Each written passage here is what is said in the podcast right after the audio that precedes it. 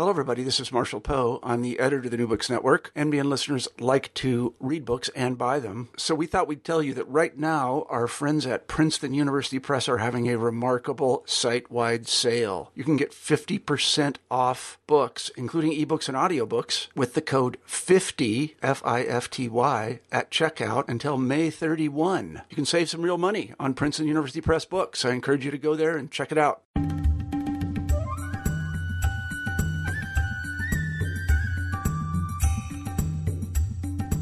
Hello, everybody. Uh, welcome to New Books Network, to the Hindu Studies Network. I am Swami Narasimhananda, the host of this network, and we have with us today Arie L. Molendijk, the author of the book Frederick.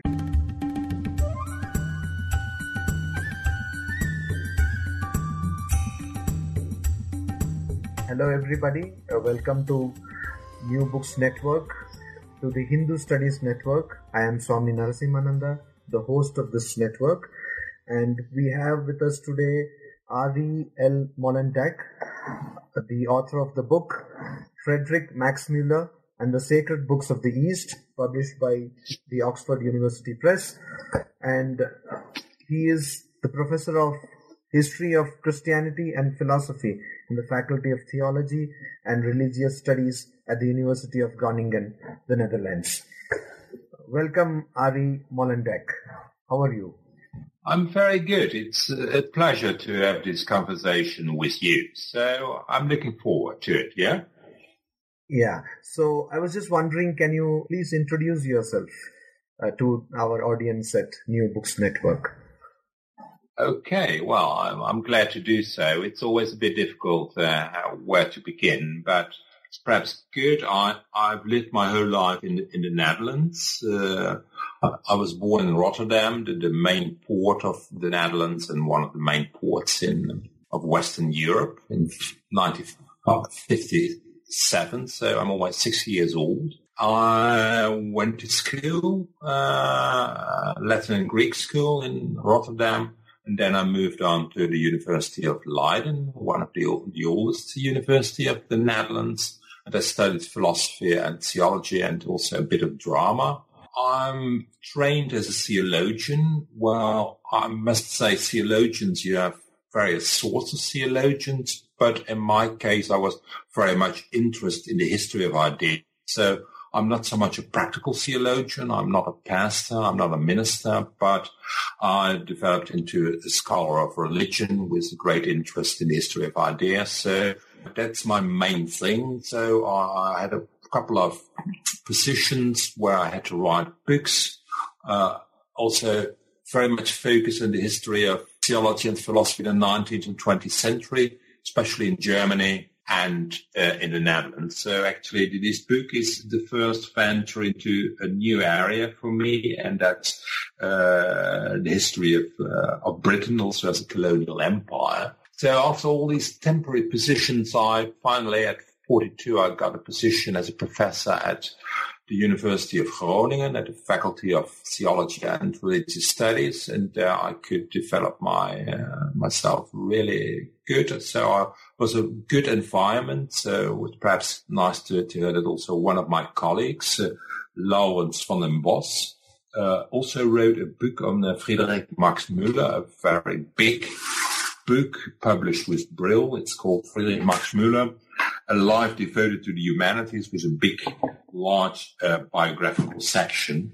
So uh, I, I, came to Max Müller because I, I, got more and more interested in the in uh, how religious studies, so the, the, scholarly study of religion, emerged in the Netherlands, in the West. And the Dutch were rather important uh, in the, the late 19th century, the first professorships in in, as it was called, uh, um, the science of religion. It had to be really a science uh, with, with, laws and uh, so really facts and so on. So one of the latest books I wrote before uh, the book of Max Müller was on the emergence of the science of religion in the Netherlands. And then I had, uh, and that was, was very nice. I had very good conversations about it before it was published and after it. So I was happy that, and I was looking for a new project and during sabbatical I had in, in Germany, I, I was involved in, uh, well, what is it called? Let's see. Oh, it's a nice title, International Consortium. Sounds a bit like Business for Research in the Humanities. And the, the name was Dynamics in the History of Religions Between Asia and Europe. Located in Bochum. That's in, well, the middle of Germany in the Ruhr, in the Ruhr area. And I was a fellow there. And I thought, well, perhaps the dynamics in the history of religions between Asia and Europe sounds a bit like uh, the venture of Max Müller. And it could be nice to, to do at one hand something which is related to research I've done, and on the other hand it's something quite new because if you the, the history of Britain, well, I know some basics of it, but was not really knowledgeable in in this area, so it was a, a challenge, as you call, uh, as you would say. So and then. Uh, well, took, took three, four years to, to complete the book and then uh, the whole process was, uh, with the press. So, uh, and I'm very happy that, of course, that it's published with Oxford University Press because uh, the sacred books of the East, these 50 mighty volumes uh, of, of, Indian wisdom, as Max Muller saw it, uh, were also published with Oxford University Press. Friedrich Max Muller uh, was one of the delegates, as it's called, one of the directors of Oxford University Press, though perhaps it was not that difficult, but uh, the, the, issue was money, as it's always the case, and uh, the other delegates didn't expect that the series would be profitable and that they would lose money, and they invested their own money in it. So they were a bit hesitant to to to to, to start a series. But then uh, actually it turned out that uh, that the book sold rather well. So then a second series was started. They, they started with 24 volumes and then later decided to, to do another 24, 25. So, and, and then an index to, to conclude it. So, um, that, that's in short, uh, well, not the history of my whole life, but perhaps a bit of an intellectual biography. I could tell you more, but then you could, uh, you might can ask. So, so you have already mentioned how you came to write this particular book, but in the context in which you situated this book, uh, why only Max Muller? What was the specific thing about Max Muller? Why why did you choose uh, particularly Max Muller, where you could have chosen uh, other Indologists? Okay, thank you for this question. Yeah, so uh, the the first thing I have to, to say, that in I'm a historian of Western ideas, so that that that's the good thing because at the one hand, so I can really uh, well sketch what Müller, Max Müller had in mind with this series.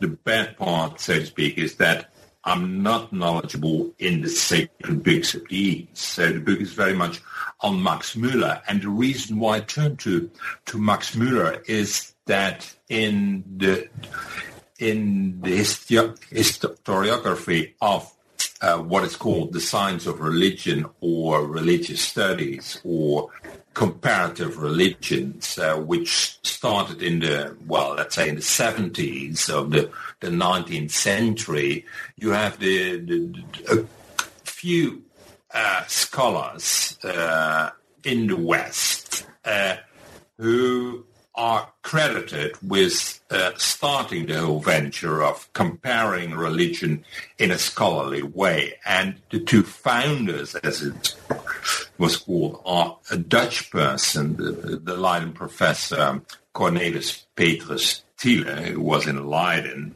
and who had the first chair in the science of religion Religionswissenschaft. It's also called religious studies.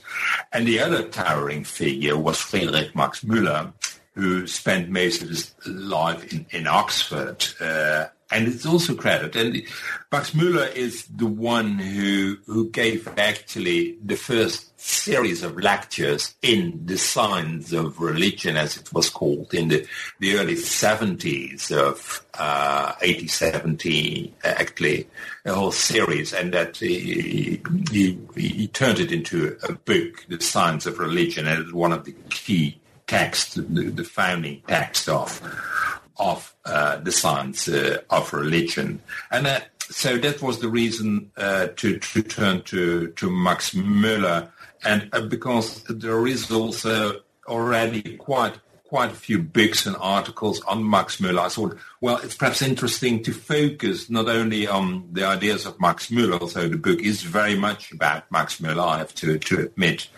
Uh, it's perhaps good to focus uh, on one of his big uh, big ventures. And one of the, the, the, big things, of course, he did uh, is the edition of the sacred books. He was uh, the, the, main editor. He didn't do some translations of uh, of texts himself, but uh, most of the work uh, of the translation was done by, by colleagues, mainly European British and German colleagues, but also a few uh, scholars from uh, from the East. So, well, that, that's I don't know if I can say much more about why I turned to, to Max Müller. So it was also, as I said, a challenge to do something uh, new. And it is, it is, at least in, in the history of ideas, which, which is my field, it's, it's very much, well, the, the ideas, well, it, it, the ideas also mat- materialize. So, sorry, I don't pronounce it very good, but are somehow not only ideas in the minds of people somehow have consequences in books, in encyclopedias, in um, textbooks. So I thought the sacred books is is, is a good subject uh, uh, for this. So so it was was nice to do. The, the second chapter of the book is about how it came about, uh, uh, what ideas Max Müller had, how he contacted various uh, scholars, how long the project took, uh, but but mainly my interest is in the, the, key ideas and the key methods which are involved in this huge thing because it, it, it involved, yeah, a, a, new type of scholarship. Uh, as I would call it, it's often called big science, and big science is associated with uh, well with these labor- laboratories with, with, huge things in the natural sciences. But if you actually look and have a closer look and you see that especially in Germany around 1900 and also the sacred books are, of the East are a specimen of this it started actually with big editions like those of the sacred books of the East or of the, the Christian church fathers and so on which which were financed in Germany by the Prussian state. Uh, and of course, in, in not of course, but but in England, uh, it was mainly private money which was invested, so the money of, of the press. But on the other hand, it was also uh, subsidized by the East Indian office of the British Empire, which had a somewhat separate status, but nevertheless was interested um, to, to, to, to, support um, this series financially. What do you think is the most striking thing about the personality of Max Muller? Well, that that's an intriguing uh, question.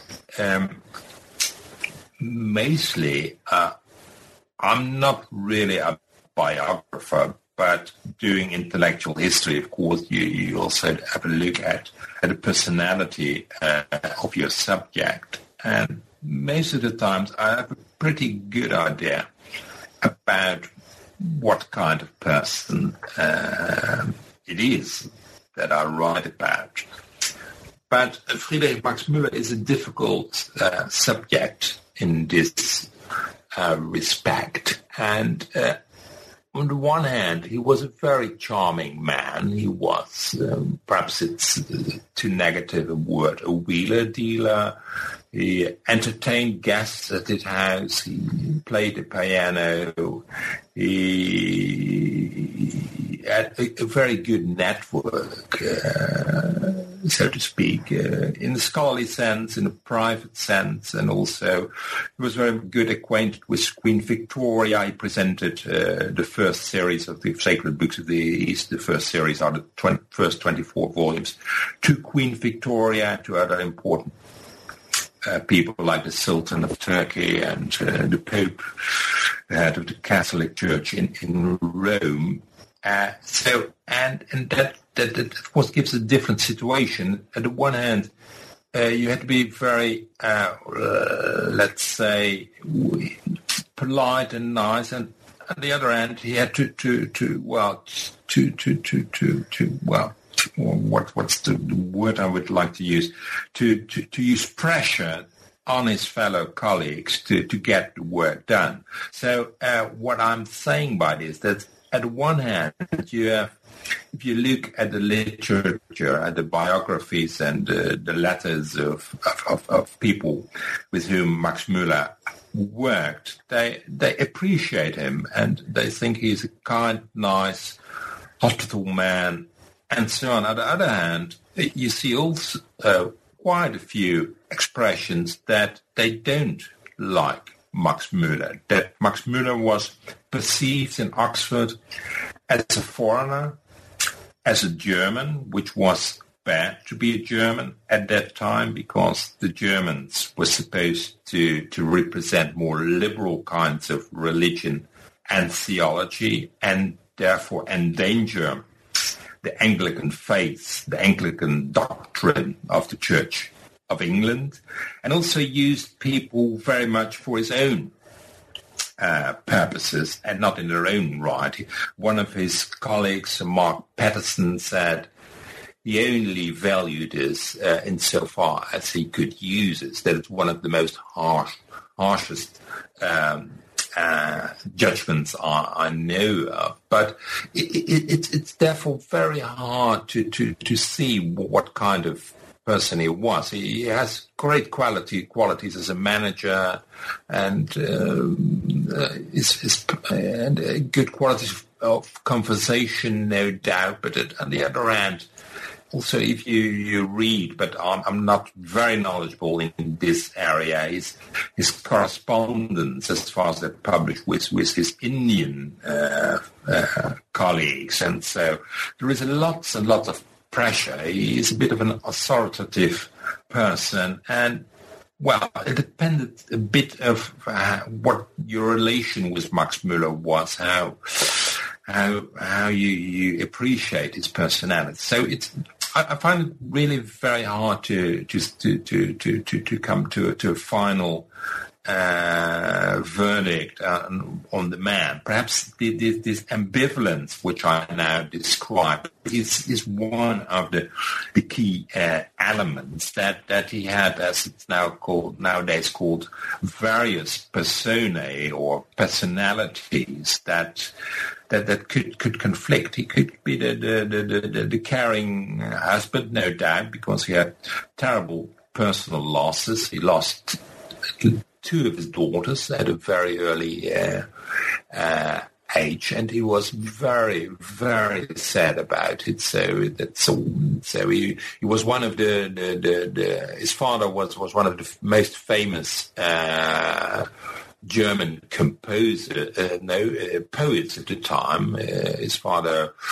uh, wrote Die, die Winterreise und die schöne Müllerin, uh, the, the, the, travel in, in, in winter, which is set to music by by Schubert and therefore became famous. So he has also a kind of sentimentality, and he also indulged a bit in his in his loss. So he coped with it, and he wrote uh, big and large um, diaries about in which he addressed his his his, his daughter, who was passed away at the age of 16 or 18 directly, so to speak. It's it, it, it's intriguing. Uh, it's not the main subject. Also, I, I did did did do one chapter on on Max Müller's life and work because I thought it, it, you must really know a bit about what he has done. And uh, I tried to organize the first chapter in a thematic way, so not not just telling the, the story of his life, but addressing. Um, his publication strategy, uh, his well, his pride, um, uh, as work also, which which is huge. Of course, I don't know, but it is it, it's it's hardly possible for one person to to read the whole work, all the publications of uh, Max Müller. You don't understand how he had the time to to to to, to write all these things. So it's. Um, it, it, well, it was a challenging job uh, to do, and I, wanted to, to write a, a, short book about it, and not uh, a book, and not a book about of, of, of 800 or 600 pages, but just a slim book, which could also be an introduction to the work of um, Max Müller in general. So that, that was well, I don't. I, perhaps I, I, didn't answer your question directly, but uh, well, I hope it gives you an idea. So. Now, you are working from the uh, discipline of history of ideas, which, as I understand, is relatively a new discipline. And you are working in the uh, idea or the history of uh, the science of religion. Uh, do you think someone else is also uh, doing some significant work in this field, or uh, because it comes as a very new attempt to position science of religion in the uh, discipline of history of ideas. So is there any parallel work or uh, is this one of the books which will uh, start, begin this kind of work? Because you're relating the uh, big science here. Oh, yeah, yeah. So big science is, is, is a concept which is mostly used in describing, uh, and I stress, the history of the natural sciences and not so much in the history of the humanities. So also it's called science of religion and science uh, of re- science in, in, in English uh, refers uh, to the to the natural sciences uh, primarily, whereas in, in German and also in Dutch and other languages, uh, science or Wissenschaft refers to to to the natural sciences and the humanities and the social sciences, which is perhaps a bit um, misleading. So I always get criticism that I use the word science, whereas actually humanities or scholarships is is used. And um, yeah, to, to, make this, I, I'm not completely sure if I got your question, but what I'm doing is you have this the emergence of, uh, let's say, the science of religion. Science of religion is basically um, the comparison of of main religions in the world, which which emerged in my view this field of study in the late 19th century. I think it, it, emerged earlier in uh, in the, the, history of uh, of scholarship. And yes, in at least uh, in the Netherlands, but also in England and the United States and Germany, there are scholars like me who who describe and analyze the history of these uh, scholarly practices, like, uh, let's say, uh, the science of religion, which is nowadays often called religious studies, or even the study of religion. And uh, other types of scholarships are also, so the study of English would be a subject for uh, the historian of ideas or the historian of sciences, including uh, the humanities. So that, that's a real big branch of uh, of study, and uh, the tendency is to focus in this in doing this history of humanities at best called, and in this case, the the study of religion as it emerged, the comparative study of religion as it emerged in the late 19th century, is a subject of study, and uh, various books are written uh, uh, and published about this subject because, especially in the humanities, you want to know where you come from. For instance, a neighboring field, which is the sociology of religion, also has uh, a big historiography and people want to know who is really important, so to speak. What what are the, the, the points of references? Who were the founding fathers? What were the important series? What were the defining encyclopedias, and so on? So in that sense, uh, scholars of religion, uh, of scholars of religious studies, as it's all also called, it's always a bit difficult, all the different terms. So it's an important thing which is done in academia, at least in the Netherlands. And I would also say also I'm not less familiar, also perhaps not very good familiar, but also in India, you see actually that uh, um, at least not perhaps not nowadays actually, but uh, in the second half of the the, the, the, the 20th century, you, you, had various conferences on the work of Max Müller, uh, which somehow, well, in my view, try celebrate him as a scholar of religion and especially also uh, the person who edited the Rig Veda, I hope I pronounce it correctly, in uh, in Sanskrit and these six volumes, huge volumes, also subsidized by by English institutions, uh, were presented by the Prince of Wales on a trip to India to to to, to Indian uh, officials. So uh, I would say that, that, that also in in India, as far as I can see, uh, there is a kind of tradition which studies the history well, the, the, history of Sanskrit, the study, the history of the study of Sanskrit, the, the importance of Max Müller for uh, in this field of study. So, well, I hope this gives you an impression of of the field in which I'm working. Yes. And, uh, what What do you think uh, during the course of your work? Did you have any idea, or uh, did you get an inkling on what could be the you know, propelling factor or motive uh, behind Max Muller's translating this, taking up the series of Sacred Books of the East?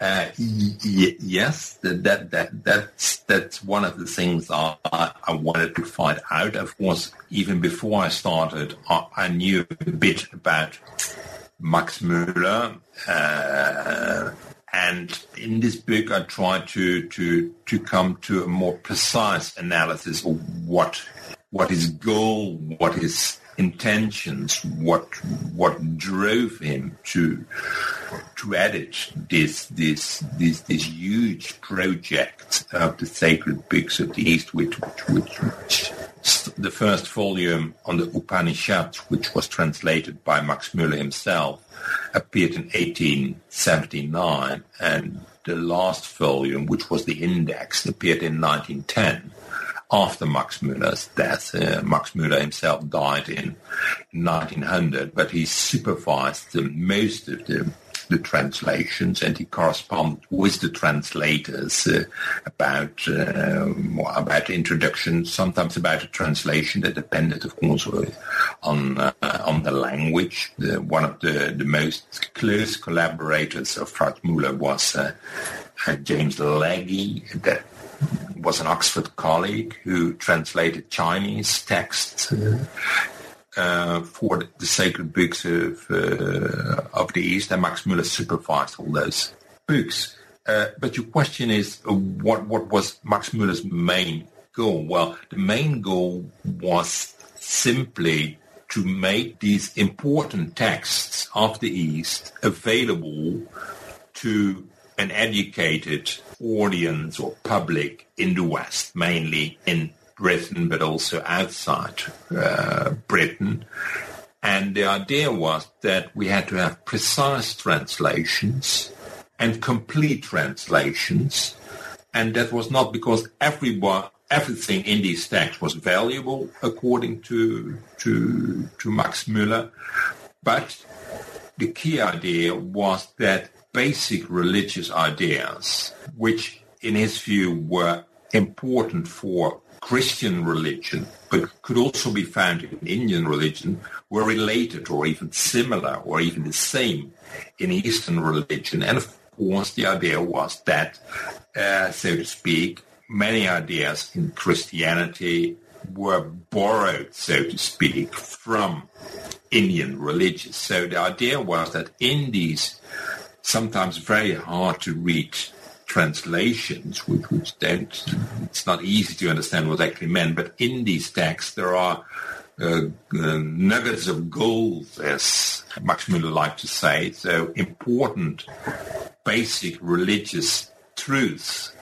which were important to Western men. So the basic idea was that um, the West and the East were connected by language similarities, but also by similarities in religion. And his ultimate dream, his utopia, so to speak, was that um, if everyone realized that the, the core of all these different religions was basically the same, we could develop as humankind uh, a, a, religion of humanity, as he, he called it. So a religion which was shared by all people, at least by all educated uh, people all over the world, and would co- contribute to well to uh, a peaceful uh, understanding of of people all over the globe. So that that was his, his dream so to speak, which is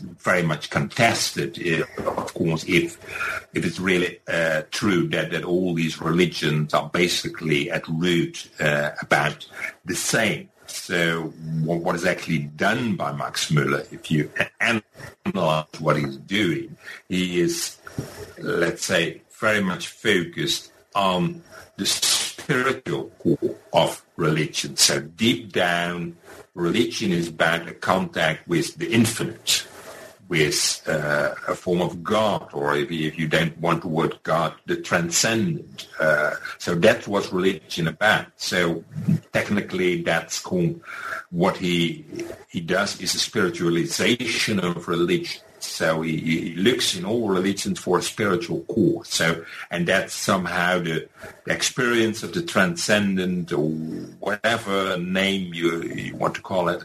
And, and that's the core. So he's not much interested in ritual, for instance, which is, according to modern contemporary scholars nowadays, also an important subject or about material culture, about the things which which matter, but he is very much focused on this spiritual core of religion, which according to, to, to most scholars and also to me, uh, a kind of, well, it doesn't do justice to the fullness of the variety of religion, reducing them to, to a core, which is the same in all uh, religion. But it was his dream, and it was also a dream, of course, of peaceful living together, and also a dream of emancipation, at least for the colonial subjects as they were seen, uh, uh, especially uh, in, in, the late 19th century. So on the one hand, um, there is a sense always in Max Muller's work and in the contemporary scene, a sense of Western superiority of the, the colonial power, so to speak. But at the other hand, Max Muller, also in the, the eyes of his Indian uh, friends, contributed very much to the emancipation of uh, Indian religiosity in whatever sense. So that that that basically his dream. It's, the dream is about peaceful understanding, about religion not leading to violence, not leading to, to all kinds of trouble. But if we come to the core of all these religions, man will be able to, to live peacefully together all over the globe. That's the answer. So the core of this work was based on translation. Uh, uh, do you think uh, native uh, scholars uh, from wherever the texts were based from were used uh, or they were actively participating in this project? Or do you think that their participation could have been more or less? What do you think about the participation of the native scholars from where these texts belonged? Oh, yeah. The, the, the, that's a very good uh, question. Sorry. Uh, that's, uh, so that, and it's a very good question because it's not easy to answer.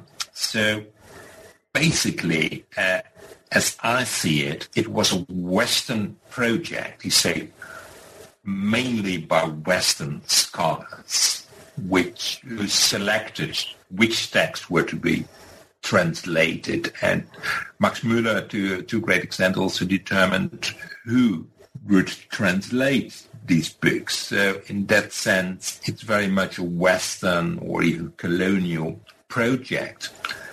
On the other hand, of course, there were indigenous uh, scholars uh, involved who must have influenced Max Müller because they corresponded about probably, but the correspondence is not any longer there. So it's it's it's a guess. But they must have corresponded uh, not only about uh, technical details of translation, but also which texts were to be included.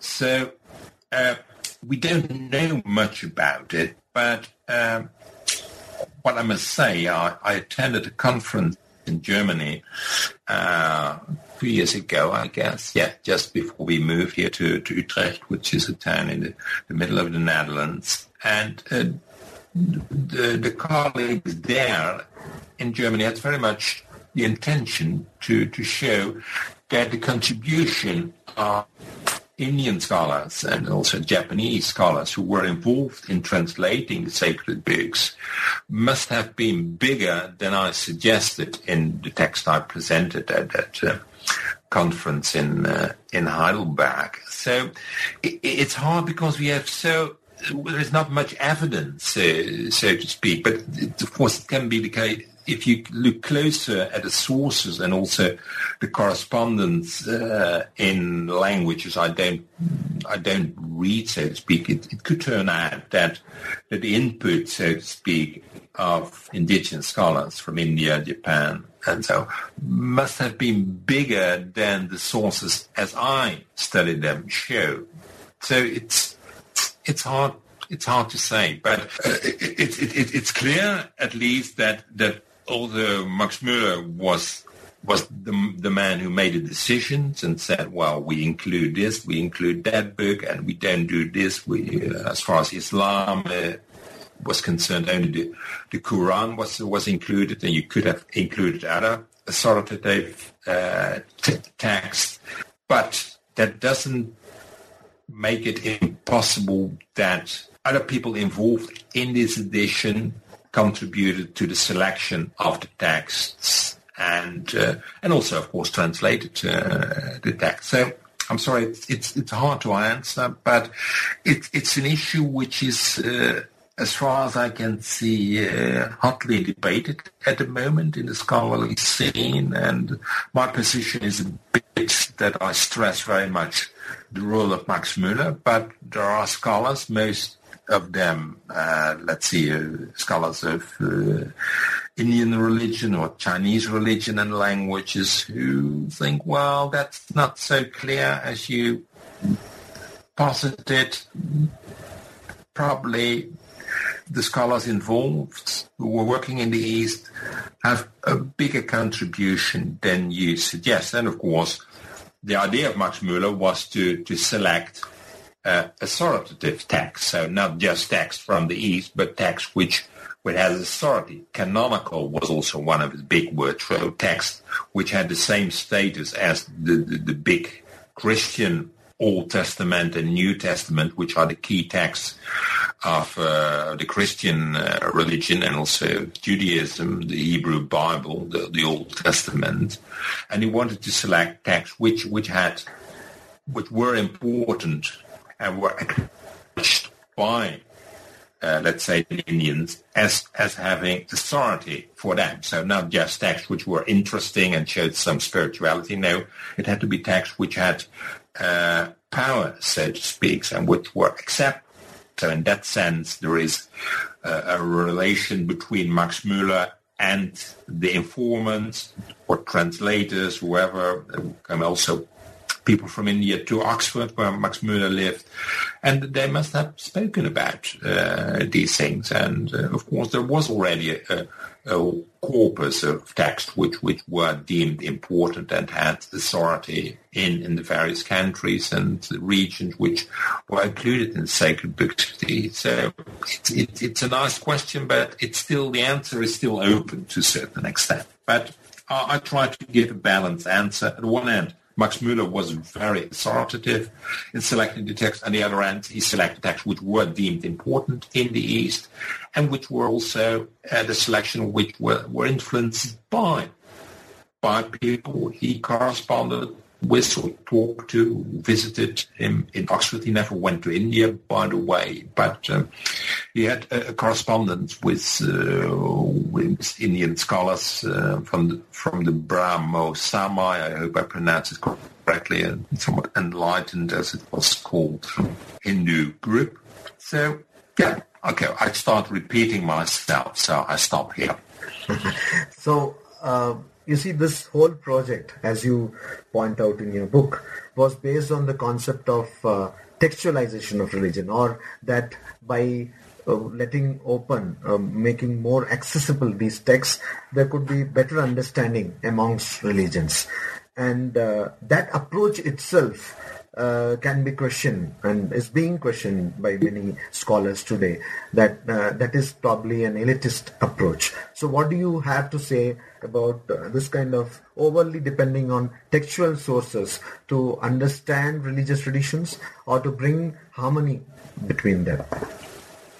Yes, I, I agree. Um, of course, it, it, it, it, it has been an elitist project and um, if you look at how good these expensive books sold, you see the first edition of each volume uh, comprised 1,500 copies, so which which is well, it's, it's, more than nothing, so to speak, but it's, it's not not a huge amount of uh, of copies which were distributed.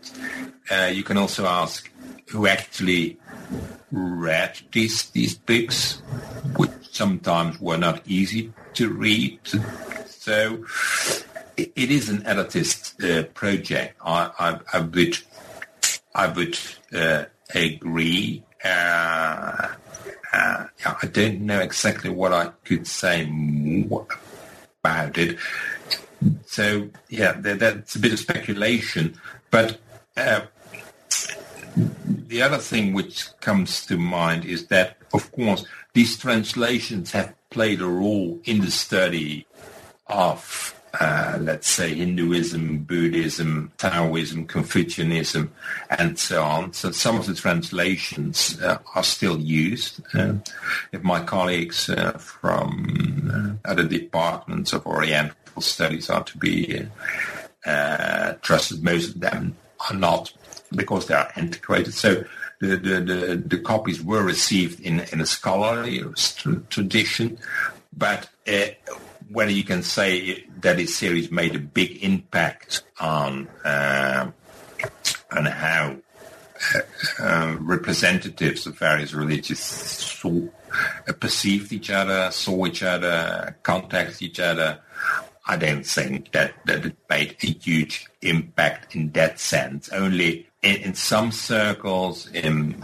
people who, of course, who, who, could read English. It was the first thing. It was translations. So not everyone all over the world then uh, at the end of the 19th century could read uh, English. It was also, of course, a problem in selecting uh, the translators. You had the important and influential scholars in, in France and in Germany whose English was not good enough to tra- translate these texts into English. Some of, perhaps some of them uh, gave Max Müller a German or a French text and that they were later translated into English, but I didn't find any proof of that because the correspondence, uh, well, is not any is extinct, uh, doesn't isn't there anymore.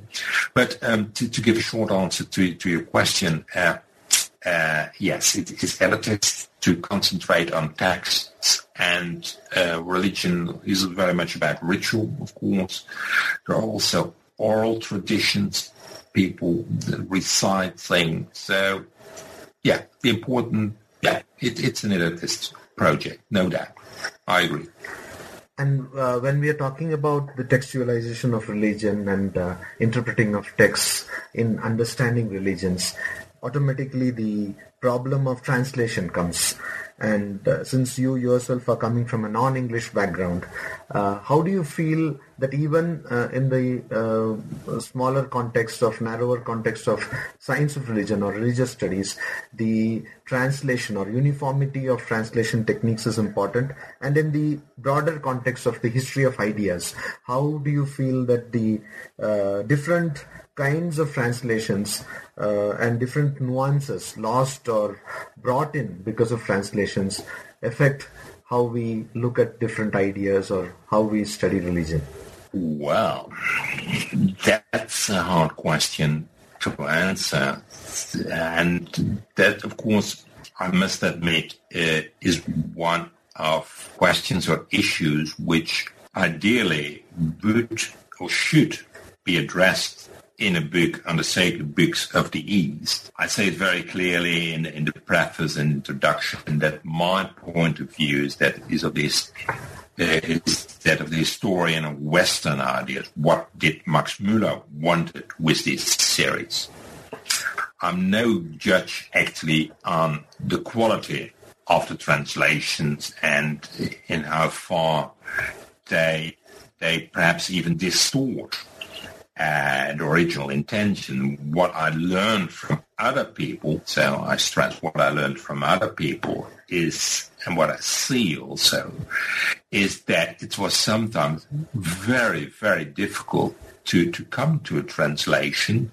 Max Muller is, uh, speaks very clearly about it in some of the introductions to the volumes he translated for the sacred books of the East that it's in his view sometimes almost impossible to to to give a, a translation which is is good enough, which is adequate, which expresses the precise meaning of the original author.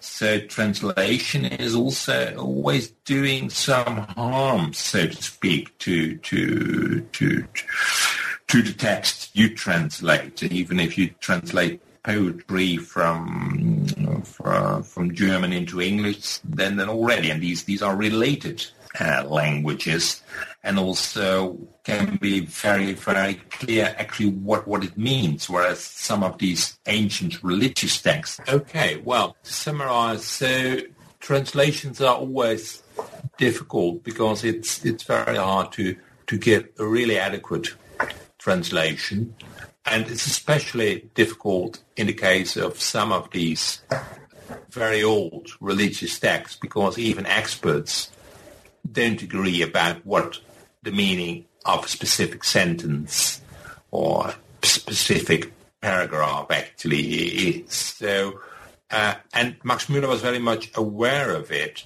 uh, of this problem. In other cases, not in the sacred books of the East, the sacred books of the East had to present translations as such. So uh, the translators of the sacred book were uh, specifically forbidden to to comment uh, on their translation, to give footnotes in which they said, well, this is difficult. But in other translations, uh, Max Muller uh, did.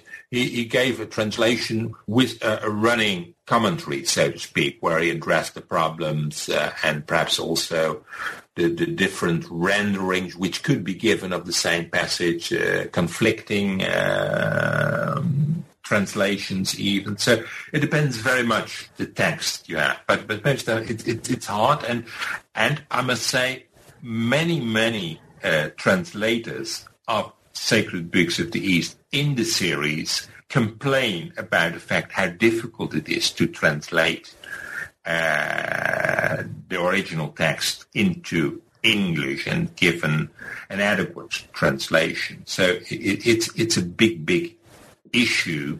Yeah, for Muller it, it was also a, a very big issue, but because his main thing, of course, was to show that all these religions share a spiritual core, so to speak, uh, it was not that much of an issue. But on the other hand, he wanted to present these Eastern religious canonical sort authoritative texts to the West in its entirety. So it, it was a big issue. Well, Arie, we have taken up a lot of your time today. Um, can you just uh, tell us what you're working on right now? Oh, thank you. Well, uh, I'm working on several things.